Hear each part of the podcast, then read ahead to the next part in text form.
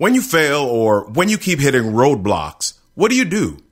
How many times are you supposed to get back up again and keep going? What's the number? Let's talk about it.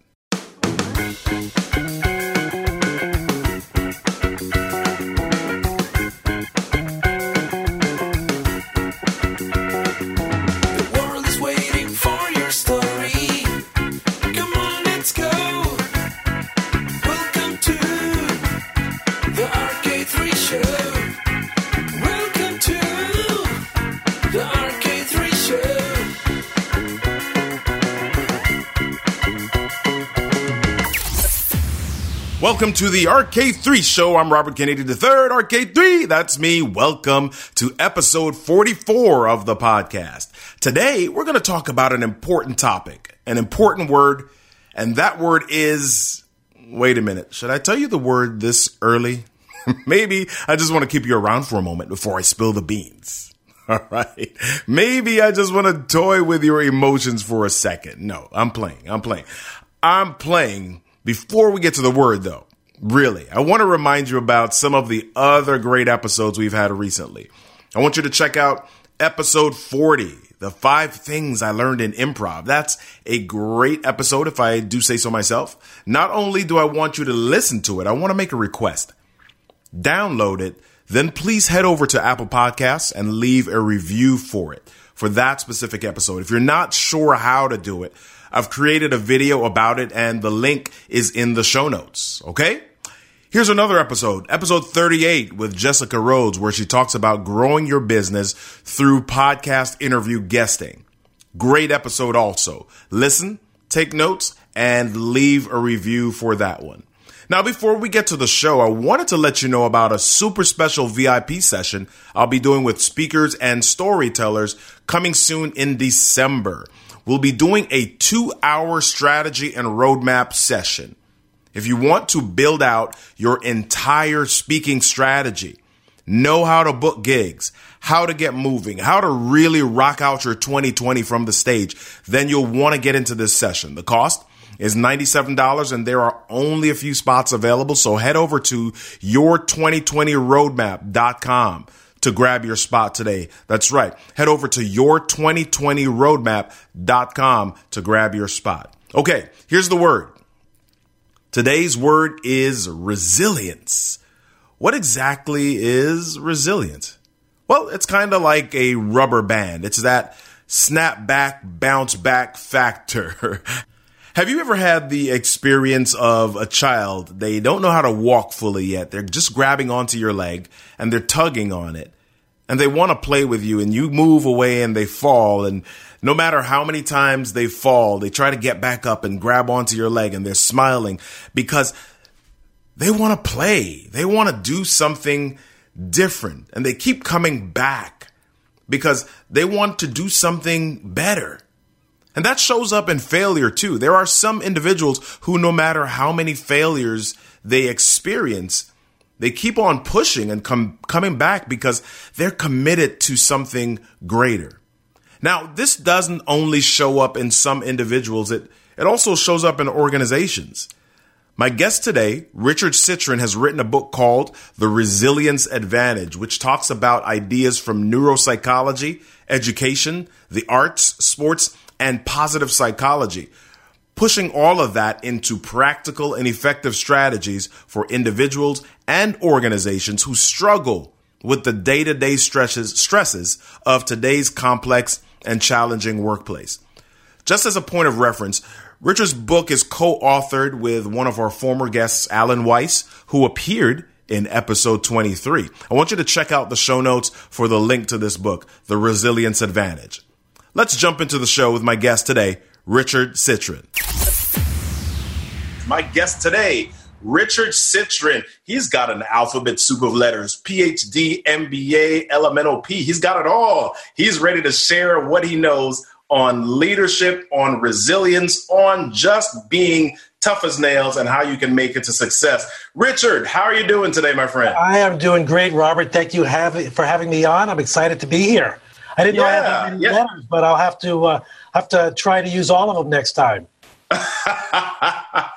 Yeah, yeah. Well, listen, I'm glad that you're here, and I'm excited about the topic that we're going to be chatting about today. I'm excited about your book. I had a chance to go through quite a bit of it, and you have you actually have another one coming out, and we'll talk about that in a little bit. But this first one that I want to talk about is The Resilience Advantage. You, you, you. What made you want to write a book about resilience? What what made you think this was important enough for you to write about? Well, you know, I'm a psychologist by training. And for many years, I'd been telling people and talking to people about how they can better manage their stress. Mm-hmm. And one day I realized, Robert, that we don't manage stress. Stress manages us. Wow. Stress is a stress, you know, it's like gravity. You know, when you drop a pen, it falls to the floor. That's gravity. Uh-huh. When you have a stress reaction to some event outside, that's a biological reaction. You don't wow. control that. You know, if somebody cuts you off on the highway, uh, your your heart rate starts uh, racing, you get angry, you get flustered. Uh, you don't control that reaction. That reaction is biological. It's a survival mechanism. Right. The body is saying, whoa, I'm in danger. Let's get ready for that danger. It pumps out these different hormones, and it gets ready to jump right into the action. And what I discovered was that we also have a built-in system that helps us recover from that quickly. And that mm-hmm. reaction, that built-in response system, is called resilience. And what awesome. got me started on it, let me just share this story very quickly. What got me started sure. on it professionally was nine eleven. And wow. nine eleven was actually the dawn of the modern resilience period. And that's why you hear so much about resilience. After nine eleven, the government started to recognize that we can't control big, dangerous events from happening. We have to in, instead be prepared for them and be ready to recover quickly. And really, all these things we've seen about how government responds to hurricanes, even these recent ones that have happened or natural, natural tragedies that happen, it's the government means we have all these supplies set aside, ready to go. So in case of those events, we can respond to them. That's resilience. That's building a resilience approach into how we deal with these difficulties. And that yeah. got me hooked when I began yeah. to see how well many people dealt with these kinds of situations, even after nine eleven. Wow. So in the book, you talk about stress. And when we when we hear the word stress, if I go to the doctor and the doctor says I'm stressed, immediately I'm thinking about that as a negative thing. And most people think about stress as negative, but you frame it as a neutral event in your book. Tell us about why you call it neutral, and, and then why do people maybe think about it as negative more than more often than not? Well, I think the example I just used a minute ago about somebody cutting you off on the highway, or it could be getting a phone call from your boss and she says, hey, would you come on up to my office? Now, mm. that is a neutral event. Come up to my office. It could be good, could be bad, could be nothing. Our reaction to it is what makes it stressful. Mm-hmm. So if you feel like you haven't been working very attentively and your boss is calling you on the carpet, you're going to get scared. If, however, you've been working really hard and your boss had mentioned to you six months ago about a possible promotion, you might start to get really excited. Right. So how we think of it in our head is what makes the difference. And the reason we often have a negative reaction is because of this survival mechanism. Mm. So, you know, ten thousand years ago, our ancestors were walking on the savannah, hunting for the woolly mammoth, but they were also looking behind their shoulder to make sure the saber-toothed tiger wasn't hunting them. that yeah. defense mechanism, unfortunately, still operates on us today, and we're always geared towards protecting the downside. It's one of the resilience strategies we talk about, which is how do we look at the upside? How do we look at what the possibilities are? Mm-hmm. In fact, I was just talking to a client a few minutes ago, and we were talking about a promotion for her, but she said, what if I don't get the promotion uh, and, and they don't give me what I want? And instead I suggested to her, what if you tell them what you want? You're bringing great value to this company. What is it that you want to do instead of waiting to see what they want to offer you? Wow. So we begin to change our thinking around focusing more on the positive way of thinking around addressing these stressful issues. It's more than just positive thinking. It's really about creating positive ideas uh, that we can generate and use in, in the workplace and in our life, quite honestly. I love that. I love that. One of the things that you said that resonated just now was talking about if you know that you're working hard, you almost expect the promotion. So that's excitement. And that says to me that there's some, almost some pre-work, some, some conditioning that goes into, into the stress that we feel beforehand. So th- there's a, there's a story that you tell in your book that, that speaks to this. And you talk about a speaker, and I, I like speakers because we have a lot of speakers on the show. Right. Right. And you tell the story of a speaker who had their projector bulb blow out during a presentation. So that's one of those things that happens on right. the spur of the moment. And you're talking about, we feel danger from things that happen on the spur of the moment. How can I survive? What are two or three things that I can do to survive the unexpected stress or a moment like this? In my definition of resilience, I expand the definition. So it's more than just bouncing back, which is what most people think about as resilience. Mm-hmm. To say that resilience is also about how we prepare for stress, how we anticipate it, how we deal with it when it's actually happening. I call it navigation. And the right. third aspect is bouncing back, or even better, bouncing forward in situations. And one of the wow. ways we do this in the preparation phase, for example, is to think about what the minimum thing that can happen, what the maximum thing that can happen, and what the unexpected thing could happen, or what the, excuse me, what the expected thing could happen. What do we expect to happen in this situation? In this case, with this person who uh, was a client of mine, actually, and I was attending a keynote that they did, as you said, the light bulb projector went out. And, you know, we had talked a lot about how you navigate difficult situations. And part of that is being mindful, being present to the moment. You know, when people talk about doing meditation and mindfulness exercises, mm-hmm. it's not about doing the meditation. It's about being in the moment. You know, so you were telling me just a minute ago before we started that you spent the weekend with your kids chauffeuring yes. them around, no doubt, to watching baseball and soccer and every other sport this weekend. Yeah. Yeah. And one of the things that's great about being a parent when you watch your kids is you really enjoy the moment of watching them on the field, seeing the effort they make. You know, every parent has that proud moment, hopefully lots of times.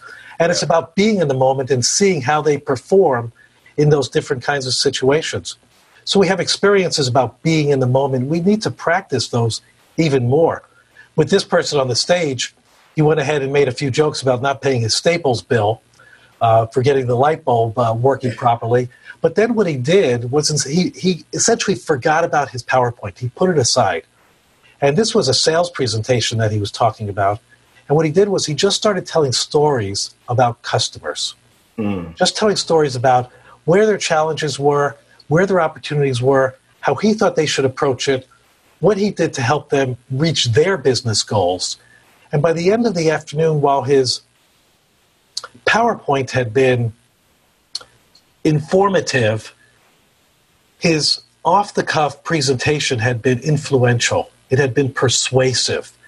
People were sold on what the story is because people are much more impacted by their emotional response to information than they are to their factual response to information. And for him, it was about being in the moment and recognizing that these things happen and shifting his thinking around to telling a story instead of going with data. It was really a beautiful display. Communication, motivation, leadership, and more. You're listening to The R K three Show.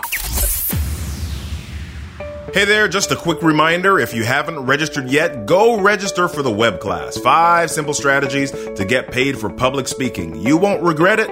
If you have a story to tell or expertise to share, then you need to hop on this webinar. Isn't it time you got paid for your pain? Check the show notes and sign up today. And now, back to the show.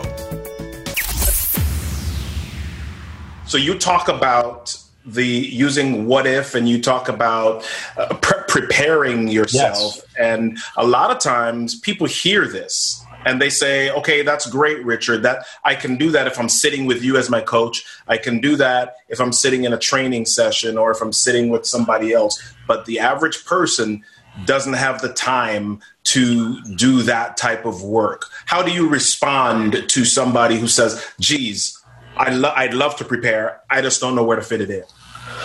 Well, you know, the opportunities happen every single day. Uh, mm-hmm. So it's not something that you have to prepare for. I, the phrase I use is I'm going to build it in, not bolt it on. So mm-hmm. my preparation is not going to be a special time I have to do.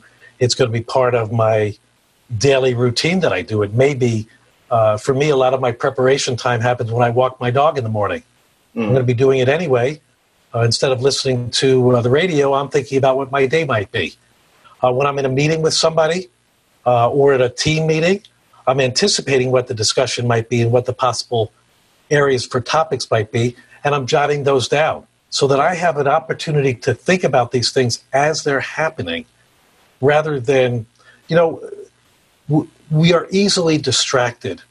We have so many distractions, and if you, when you watch people, I was in a meeting this morning with people on a board of directors, and while several of their colleagues were speaking, people were on their phone checking their messages, mm. which is fine. I have no judgment about that. It's just that they're not with, they're not being in the moment. And so when the conversation came around the topic that we were discussing, they couldn't speak intelligently about it. So when you're, you know, when you're in the moment, when you're with somebody, be respectful and be with that person. We get easily distracted, particularly today, because our technology is so addictive that it creates these easily distracted moments. We talk about it in terms of driving. We probably should have, uh, you know, distractions in meetings. Uh, it's not being something that uh, we really want to encourage or allow. And some of my clients have a rule against, um, you know, using using devices in meetings because you want people to be present in the moment when they're there. Right. Right. So one of the things that you, you're just mentioning is, as a leader these days, you have it's, it's like you're competing against so many different things, and leaders themselves are, are distracted quite often. You've got this new project coming out called Strategy-Driven Leadership, the playbook for developing your next generation of leaders. What do you see that next generation of leaders looking like? Well, I think it's what they're looking for is really the key key question, you know. And if you Google key leadership traits, uh, you will get twenty-five or thirty key leadership traits, everything from, uh, you know, honesty, integrity, uh, being a good communicator, being accountable, making good decisions. All of those things are important. Right. But the difference for us in this book is that we want leadership skills and the development of leaders to be tied to the business strategy. That's mm-hmm. our big difference, because the business strategy may change from time to time. You know, you're a, you're a speaker, you're a coach, uh, you're a uh, you're a podcaster. Uh, you know, there are a certain set of skills associated with that, and right. you may find that your business changes over time. It begins to morph so that you become better known as a speaker. Right. What are the, what are the implications of skills that you need as a speaker to drive your business to great success versus the skills that you might need as a coach? There may be a different set of skills. And what we talk about in this book is how we have to change the development of leaders, young leaders particularly, but also this, these um, older folks who are moving on from their roles, uh, so that the skills that they develop are tied to the business strategy, because that changes. And instead of just saying, here are the five skills you need to be a leader, Uh, decision may be, decision making may be important, uh, but maybe you're not in a role where you're making important decisions. You're you're in a, you're in the innovation group. Uh, you just have to come up with thousands of ideas without worrying about decisions. Mm. So so the skills and competencies of leadership change based on what the strategy of the organization is all about. Awesome, awesome. So you're t- we've been talking about preparation yes. all of this time as well. So I'm. Uh, an emerging leader, or I'm aspiring to be in leadership. What is something that I can be doing to prepare myself for that role? Well, the most important thing you can be doing is looking at skill development around your leadership. And when we talk about skill development, we're talking about learning, putting yourself in a situation where you can learn from experience. There's a formula that's used for development of leaders, and it's we call it the seventy twenty ten formula. Mm. And the seventy twenty ten formula is that seventy percent of your learning comes from experiences you have. You right. volunteer for a project. You help with a turnaround. You learn how to be a speaker by actually doing it. twenty percent is through some coaching or mentoring you get from somebody. That's important. And only ten percent, just ten percent, Robert, comes from taking a class or going to a conference. Wow. And I'm always blown away when I go into an organization and I speak to young leaders about what their development experience is this year. And they said, yeah, my boss is sending me to a conference. Great. That's the ten percent. Where's the other eighty percent?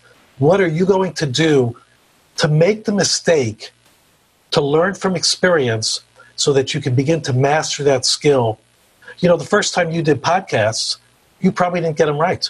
Uh, nope. Your questions were a little stilted. Maybe your technology didn't work. Yep. But after four or five of them, you figured it out, and now you've become a master at doing it. Yeah.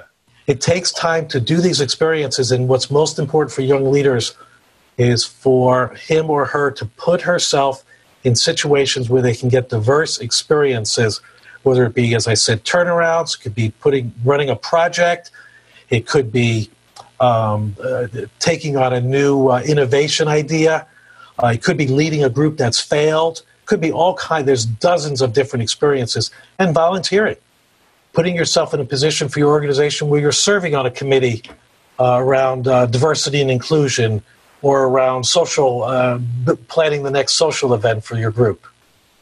That's awesome. Richard, this is great information. I want I want people to get a little bit more of you, and more so I want them to grab the book, Strategy-Driven Leadership, the playbook for developing your next generation of leaders. Where can people find out more about you, or where do you hang out online? Where can they connect with you? Well, they can connect with me at citrin consulting dot com. That's my website.